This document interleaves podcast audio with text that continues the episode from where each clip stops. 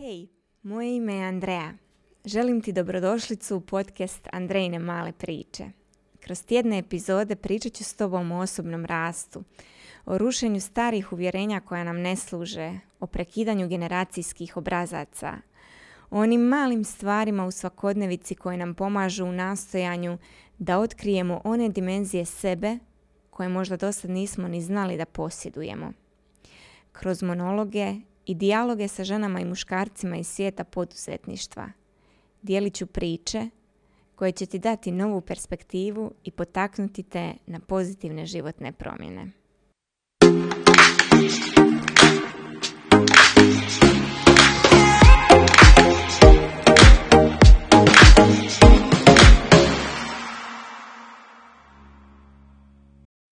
Pozdrav svima i dobrodošli u prvu epizodu podcasta Andreine male priče.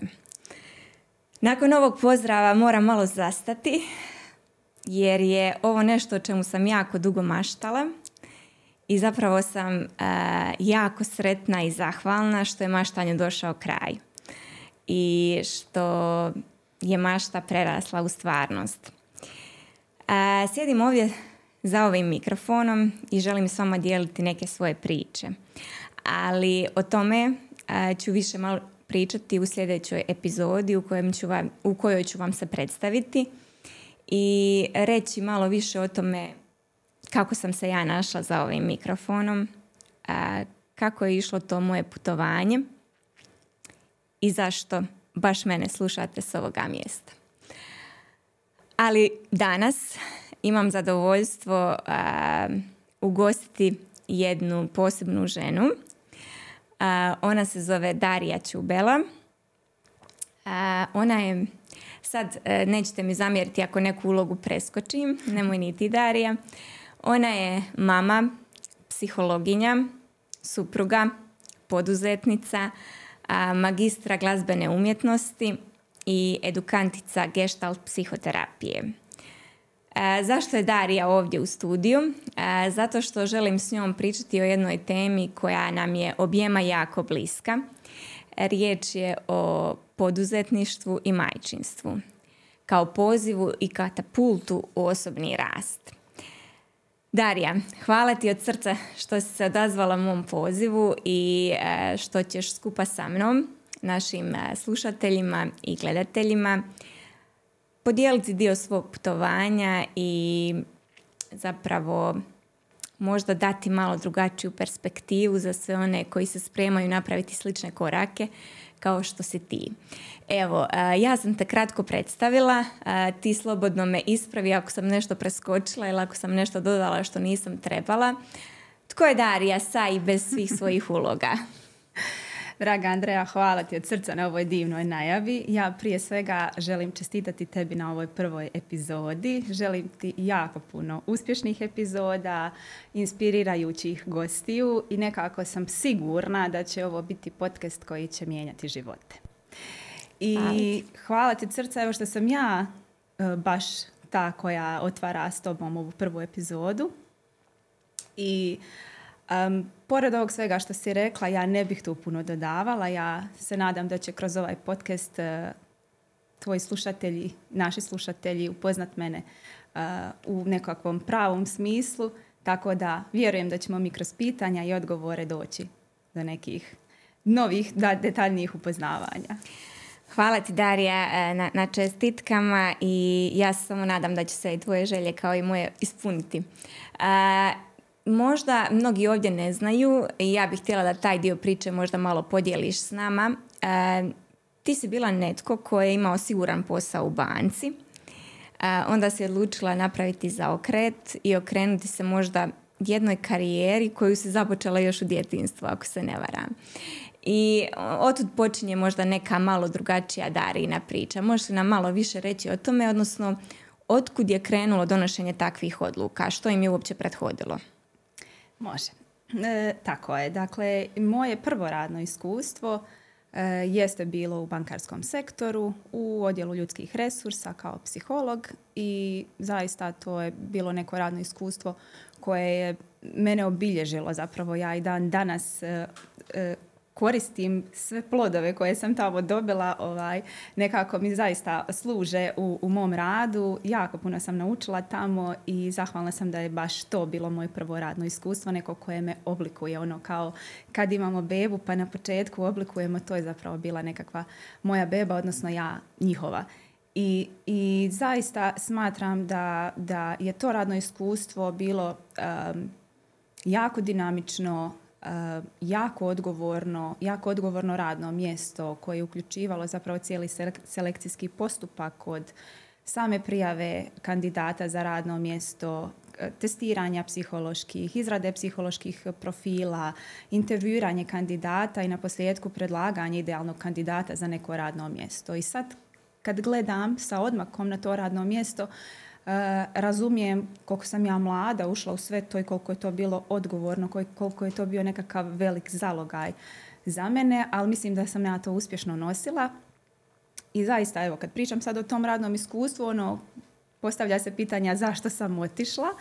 Uh, u nekom trenutku sam shvatila da više ne rezonira taj posao sa mnom, da to nije ono što ja želim dugoročno raditi, to nije nešto gdje se ja dugoročno vidim. Sam posao kao posao je bio fantastičan, jako sam puno naučila, ali moja vizija života je bila drugačija.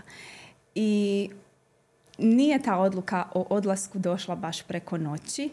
Ja sam dugo razmišljala o tome, ja nisam u tom trenutku bila sto posto sigurna gdje ja želim ići, koje je to ciljano mjesto gdje ja želim ići, ali sam znala da ne želim tu ostati. I, i to je u stvari nešto čime se ja inače vodim. Ako nisam sto posto sigurna baš što želim, dobro, hajde da vidim što ne želim. I tu sam imala sto posto potvrdan odgovor da ne želim tu ostati, nego želim jednostavno istražiti svoj život na nekakve drugačije načine. Želim rasti i graditi uh, svoj život malo drugačije. I nakon banke sam zapravo prešla u prosvjetu.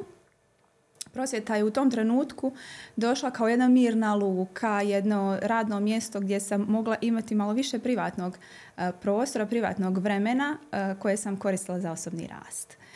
I prosvjeta mi je dala jednu drugu dimenziju posla, jednu drugu dimenziju e, i mog osobnog rasta i psihologije same, zato što sam radila sa djecom i roditeljima i to je stvarno nešto što je meni i hranilo dušu i, i, i što me toliko ispunjavalo da, da, da definitivno je i dan danas moja ljubav. Um, nakon tog radnog iskustva od nekih sedam godina u prosvjeti, um, ja sam osjetila da mogu drugačije. Nije nužno moralo biti bolje ili više, nego jednostavno drugačije. Ja sam željela slobodu, a sloboda mi je podrazumijevala sloboda kreiranja rasporeda, sloboda upravljanja svojim vremenom, financijska sloboda i svaka druga vrsta slobode koja ide nekako sa osamostaljivanjem. I evo, nekako sam i drugi put izašla iz te svoje zone komfora i napustila ponovo nekakav siguran posao i moram biti iskrena da vjerujem da moja priča ne bi bila zanimljiva da živimo negdje u Skandinaviji, ali s obzirom da smo u Bosni i Hercegovini gdje se sigurni poslovi ne napuštaju baš tako lako i gdje se sigurni poslovi ili nekakvi zamjenski poslovi ne nalaze baš lako, možda je iz tog razloga moja priča inspirativna nekome i možda potakne nekoga da krene isto. Tako da ni u jednom trenutku, ni prvi put, ni drugi put nisam znala točno šta me čeka, ali dugoročno sam shvatila da su te moje odluke bile itekako dobre. E, moram priznati da svaki put kad slušam tvoju priču, čula sam je više puta, svaki put je čujem i doživim na drugačiji način. Vjerujem da to možemo zahvaliti onome što se mi razvijamo i rastemo i nalazimo se na drugačijim stajalištima glede života i osobnog rasta.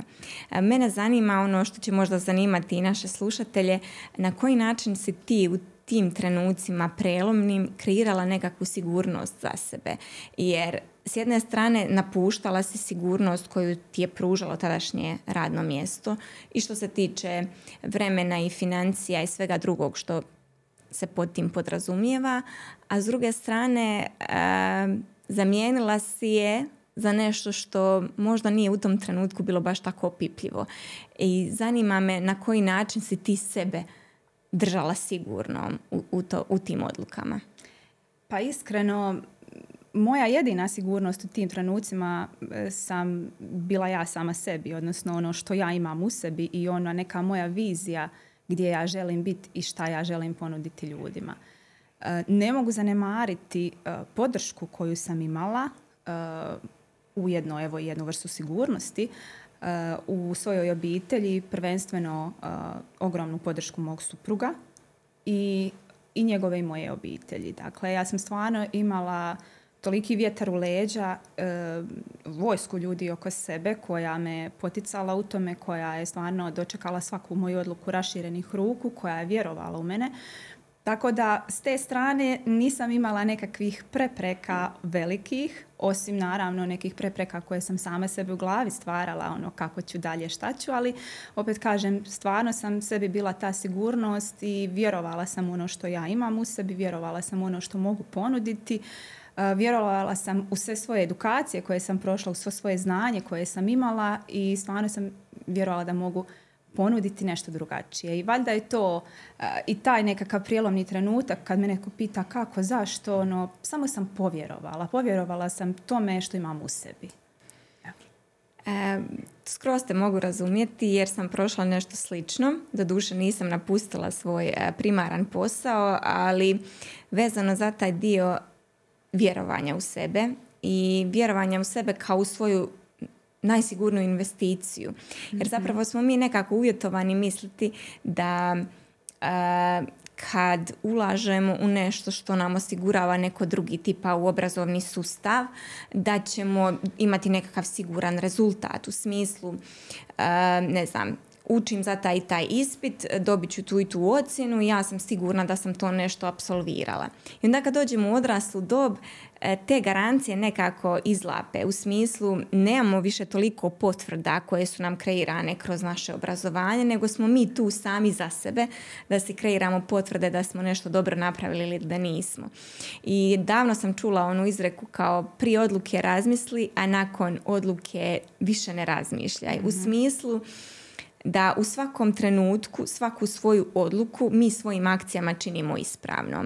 Da si ti donijela odluku da ne želiš biti dio sustava kakvog si bila i da si se zaputila u poduzetničke vode, ali da si čekala da ti se poklope zelena svjetla usput, a, sigurno da ne bi kreirala rezultate koje si danas kreirala, nego da si jednostavno ti svojim akcijama potvrdila da je to ta odluka bila u potpunosti ispravna za tebe. I to je ono što ja zapravo želim a, da gledatelji iz ovoga i slušatelji naravno iz ovoga svega izvuku za sebe.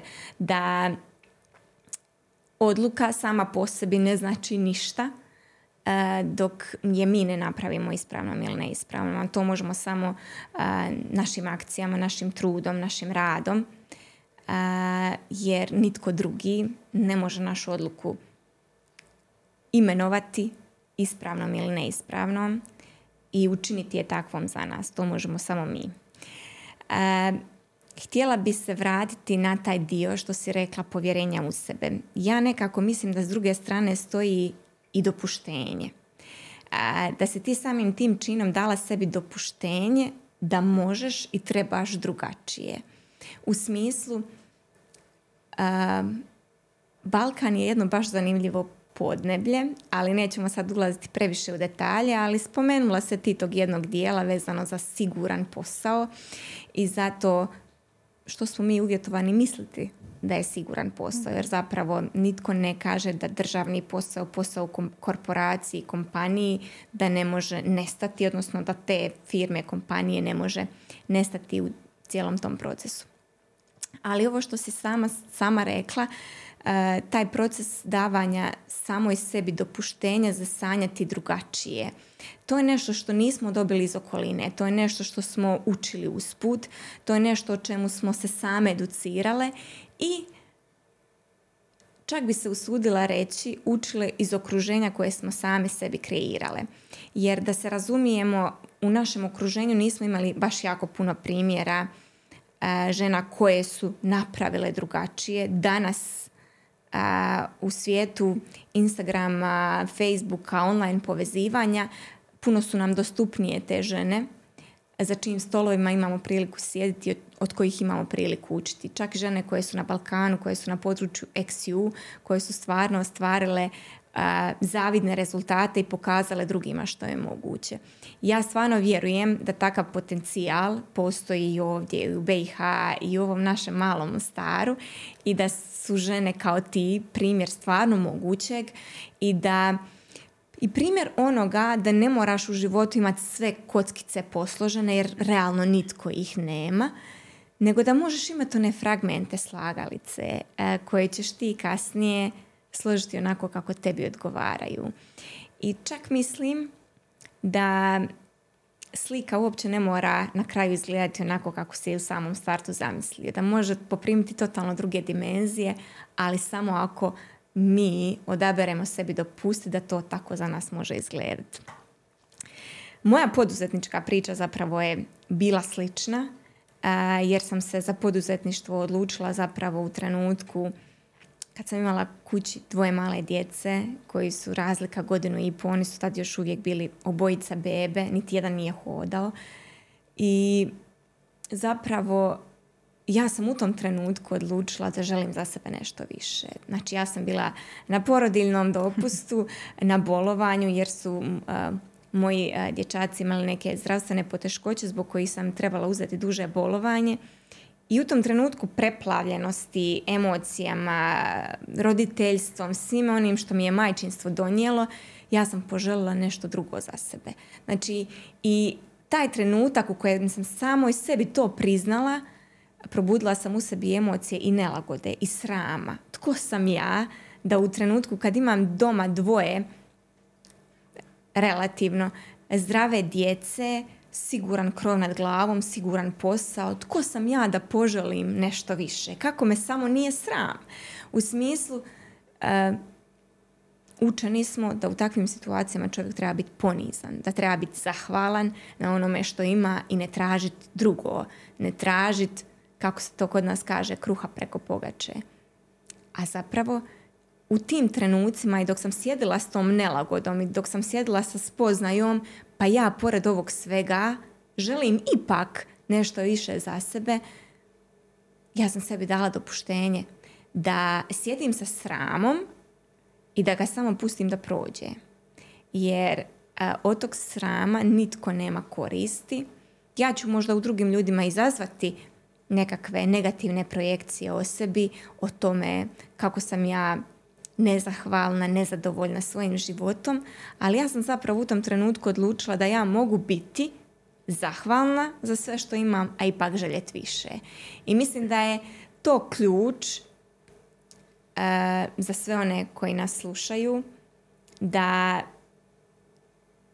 sram nije emocija koja nam služi, da iz srama ne idemo u nikakve pozitivne akcije za sebe ni za svoju okolinu.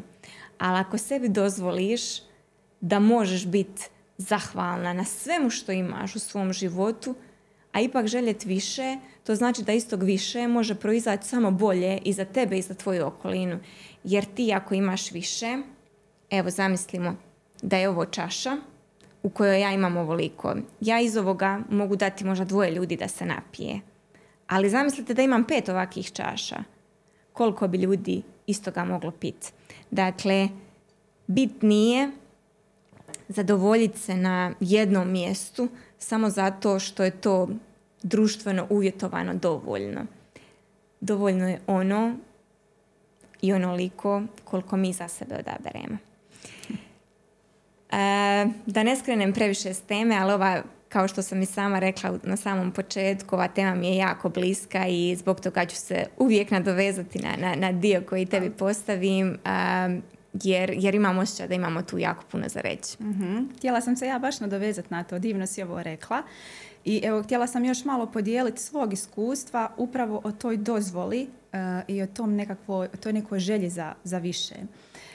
U trenutku kad sam ja odlazila iz banke, kad sam ja najavila svoj otkaz, ja sam imala dvadeset sedam godina i, i dan danas pamtim riječ svoje nadređene koja je rekla: mlada si i da za deset godina poželiš ponovo promijeniti posao, opet si mlada. za promjenu. Meni je to tada izgledalo tako daleko, kao, ma ne, ne, ne, ono, ja sad prelazim u prosvjetu i tu ću biti do kraja života, i stvarno je to bila nekakva vizija, kao nisam baš bila sigurna da će se to odviti ovako. A onda e, sa nekih dvadeset osam godina, e, ja trudna sa svojim prvim djetetom, i ono, sve majke se spremaju za porod tada. Mislim, ja jesam iščitala tu literaturu, spremala se u tom kontekstu, ali sam ja stalno tražila natječaje za edukaciju iz psihoterapije. I tako mi se javila jaka želja za tom edukacijom upravo u trudnoći.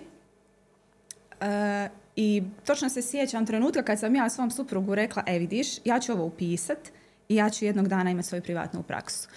I ja nisam bila osoba koja je inače tako vjerovala u sebe. Ja stvarno nisam. Ja sam više bila nekakav povučen tip, nekak, nekako pozadinska cura. Ono, nisam baš bila neko ko se ističe. Čak nisam ni bila neko ko je jako vjerovao u sebe tijekom, na primjer, srednje škole.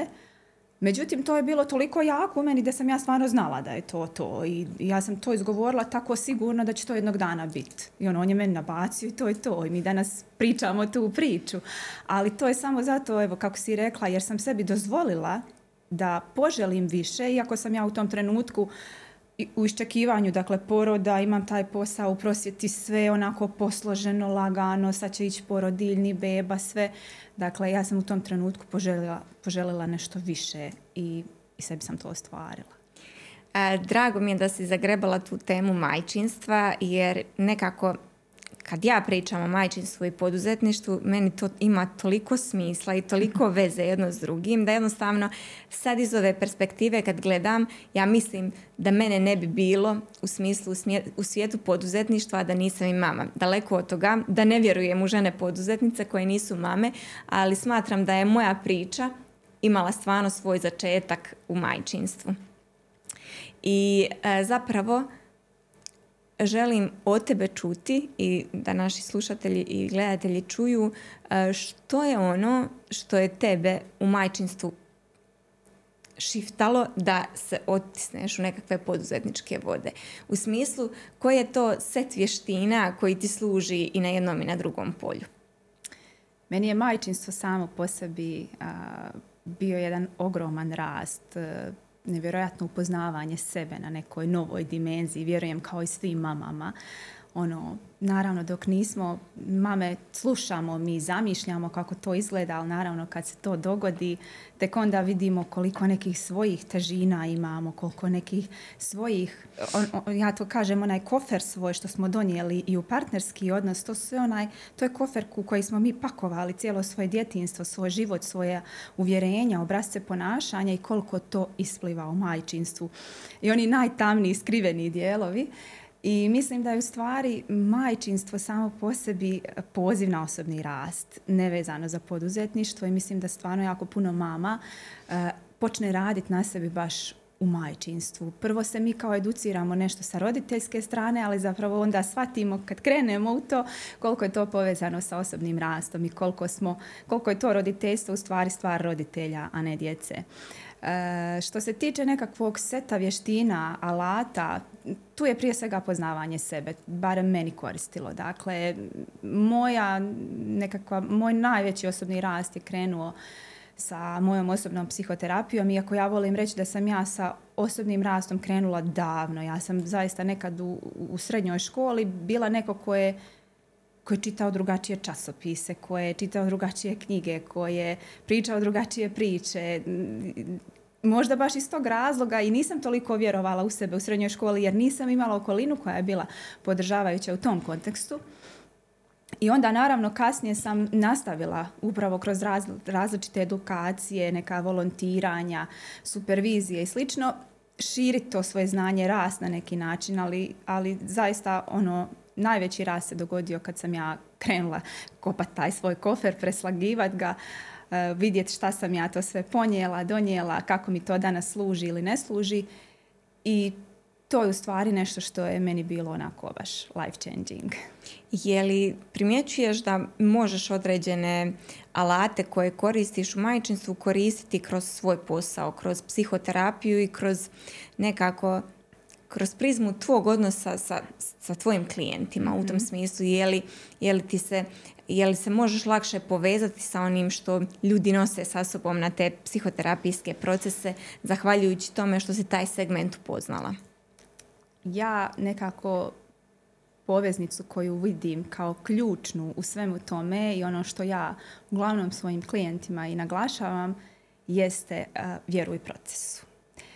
Uh, I u majčinstvu, i u poduzetništvu, i u psihoterapiji, i u partnerskom odnosu, i osobnom rastu, kako god, vjeruj procesu. Dakle, proces je ono što mi kontinuirano radimo, u što se u što kontinuirano ulažemo svoje vrijeme, svoj trud, svoje vještine, svoje, svoje znanje i nešto za što vjerujemo da će nekad dati neki rezultat. Možda u tom trenutku i ne vidimo odmah taj rezultat, ali ako vjerujemo u taj proces i vjerujemo u sve ono što mi radimo, mi nekako znamo da će to doći na svoje.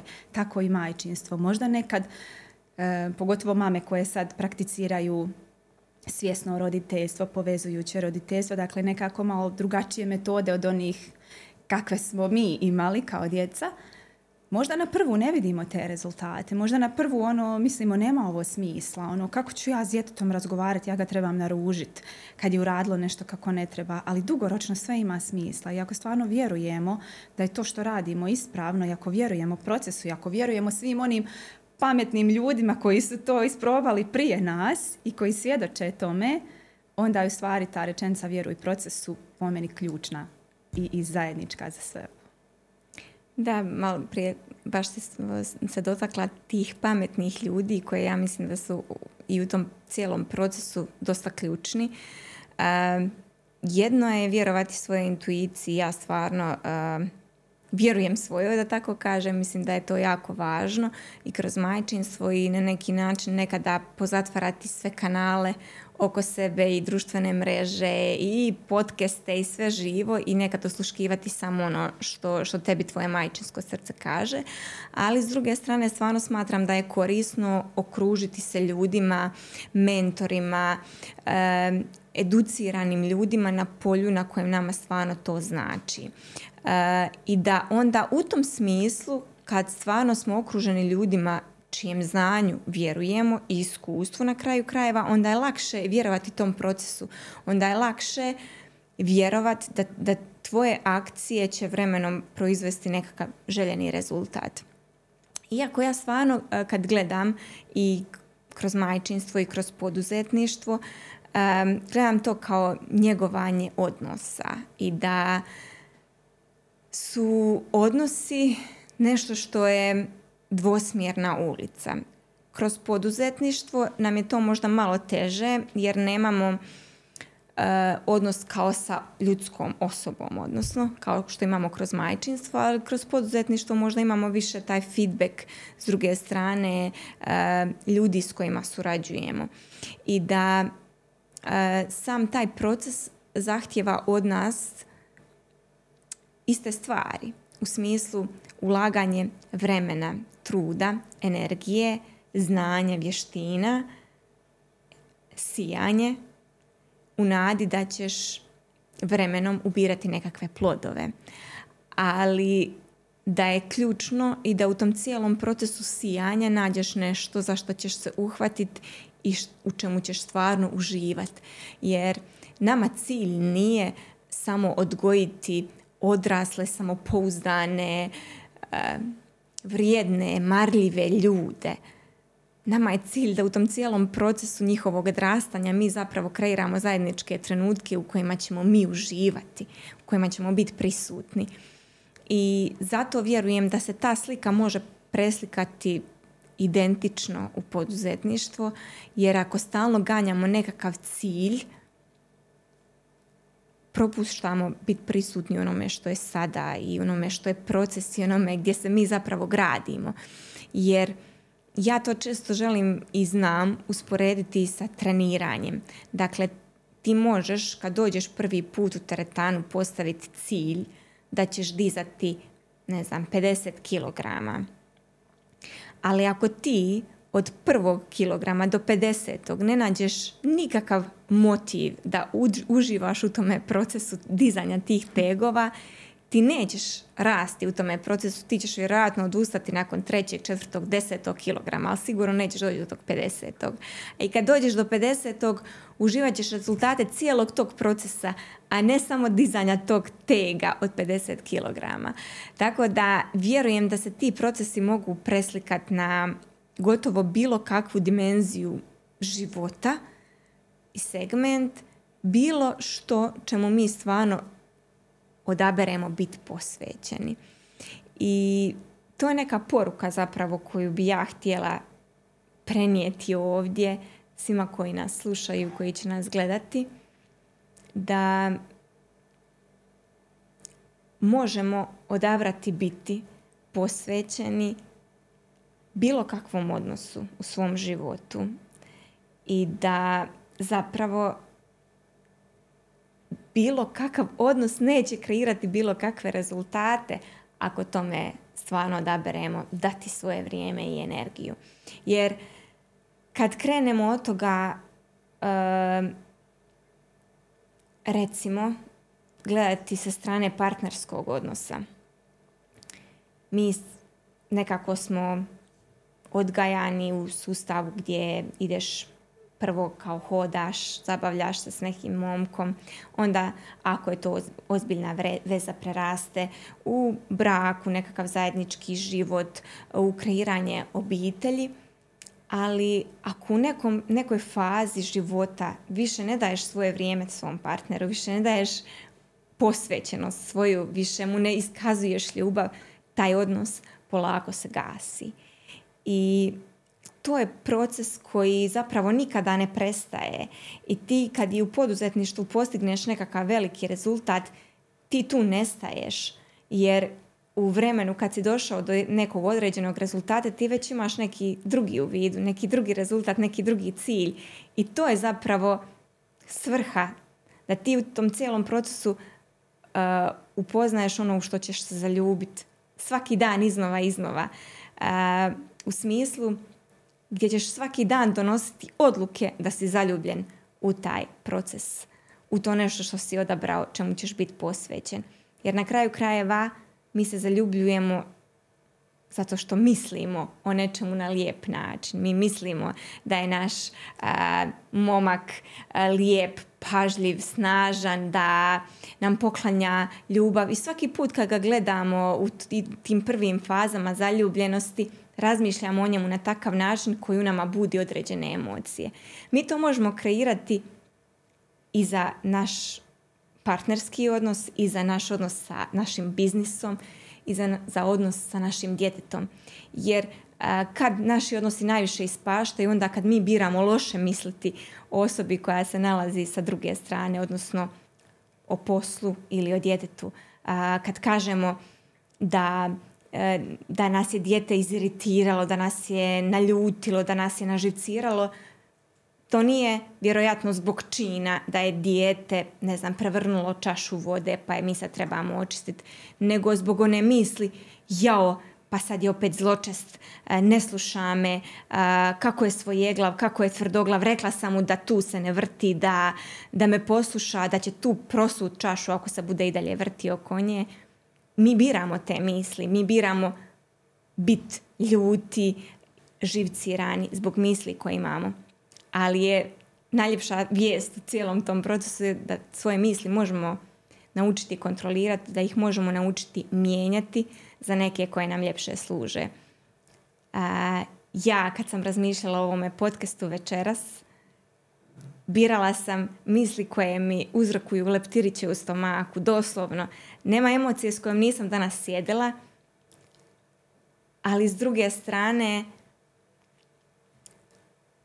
kreirala sam u sebi osjećaj ponovno zaljubljenosti u ono što sam odabrala raditi.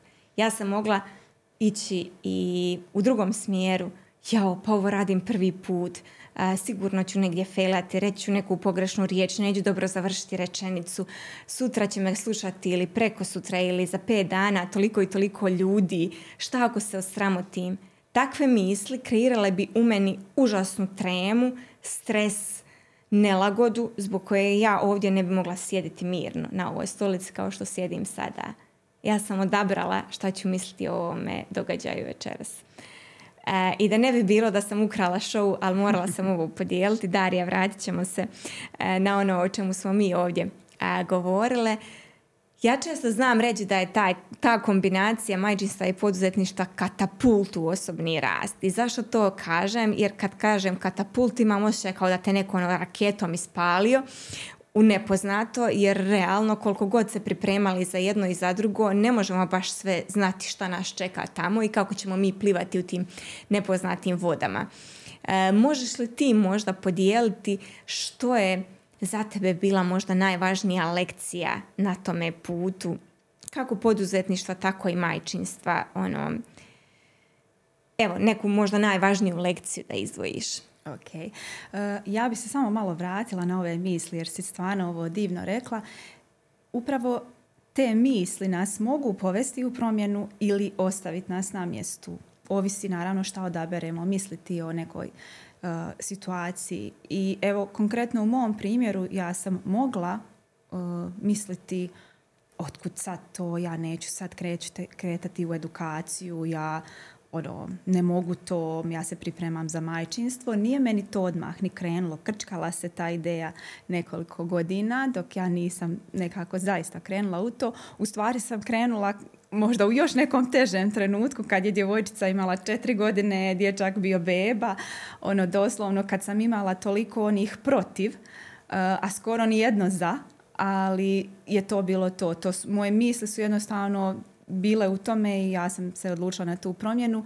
I još sam samo htjela reći vezano za tu, za tu promjenu, koliko nam je važno da imamo to svoje zašto u toj promjeni, jer nas to naše zašto drži na tom putu. Ako ja znam zašto sam ja krenula u to, ako ja znam da želim kreirati drugačiji život, da želim svojoj djeci pružiti drugačiji primjer, želim biti prisutnija mama koja će imati slobodu kreiranja svog rasporeda, I, i, i raspoređivanja svog vremena, onda to moje zašto je toliko jako da svaki put kad ono pomislim ovo nema smisla, to zašto me vrati na put. Tako da možda je u svemu, evo, i ta lekcija da nađemo to svoje zašto isto jako važna. Prije svega što to mi trebamo mijenjati, što ću ja promijeniti i kako ću ja to promijeniti, to su neka dva uvodna pitanja u promjeni. A ključno i najvažnije je zašto ću ja ovo mijenjati. Ovaj, ali nekako ja bi se evo samo još htjela spomenuti i te neke podrške koje ja stvarno imam. I ja se divim svim ženama koje se odluče na neku vrstu poduzetništva onako same, bez neke podrške, čak možda i sa nekakvim preprekama na putu, jer znam koliko je teško. Moja podrška i, kako sam već rekla, moja vojska oko mene je nešto što meni stvarno puno olakšava i, i vjerujem da bez toga ne bi uh, mogla biti ovako opuštena, da ne bi mogla baš raditi sve što radim, jer da se mi razumijemo, uz neki radni tjedan to su vikend edukacije, to su izbivanja na večer, to su ne znam, slušanje videa, lekcija kad djeca zaspu, ono, to, to su doslovno ono, krademo neko vrijeme svoje slobodno da bi se educirali, da bi rasli, sve u svrhu neku, sve u neku veću svrhu. E, tako da definitivno ta podrška je nešto što, što je isto, što me prati uz taj moj osobni rast, ruku pod ruku i, i bez toga mislim da bi mi bilo puno, puno teže. Vjerujem da ne bi posustala na tom putu, ali bi mi bilo puno teže. Tako da, evo, ako možete imati podršku, traži, tražiti podršku, pitati pomoć, nije sramota uh, ako će to nešto, ko, ako je to nešto što će vama koristiti dugoročno. Dakle, pričuvat djecu, skuhat ručak, ma nebitno, bilo kakva vrsta pomoći koja će nama u tom trenutku oduzeti vrijeme, a mi to vrijeme možda možemo iskoristiti u nešto korisnije u tom trenutku. Drago mi je što si ovaj dio spomenula, jer um, ta riječ podrška stvarno um, može značiti toliko različitih stvari i mislim da to, toga nekad možda nismo ni svjesne.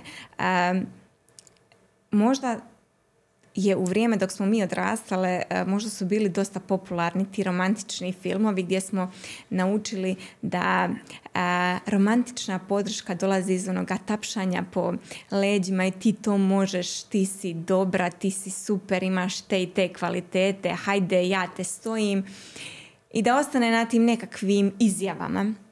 A ono što nama u praktičnom životu zapravo najviše znači jeste to a, ja ću preuzeti djecu večeras, ti slobodno odradi svoj Zoom, odradi svoj podcast, a, poziv sve krve mame koja kaže e, ja ću ti uskočiti s ručkom danas ili pričuvat ću djecu pola sada dok ti snimiš par a, objava za ili storija za Instagram ili što, što god već birate, u što god već birate ulagati svoje vrijeme. Tako da a, mislim da je jako ključno u samom startu definirati šta ta podrška za nas zapravo znači i u kakvom je obliku želimo uživati.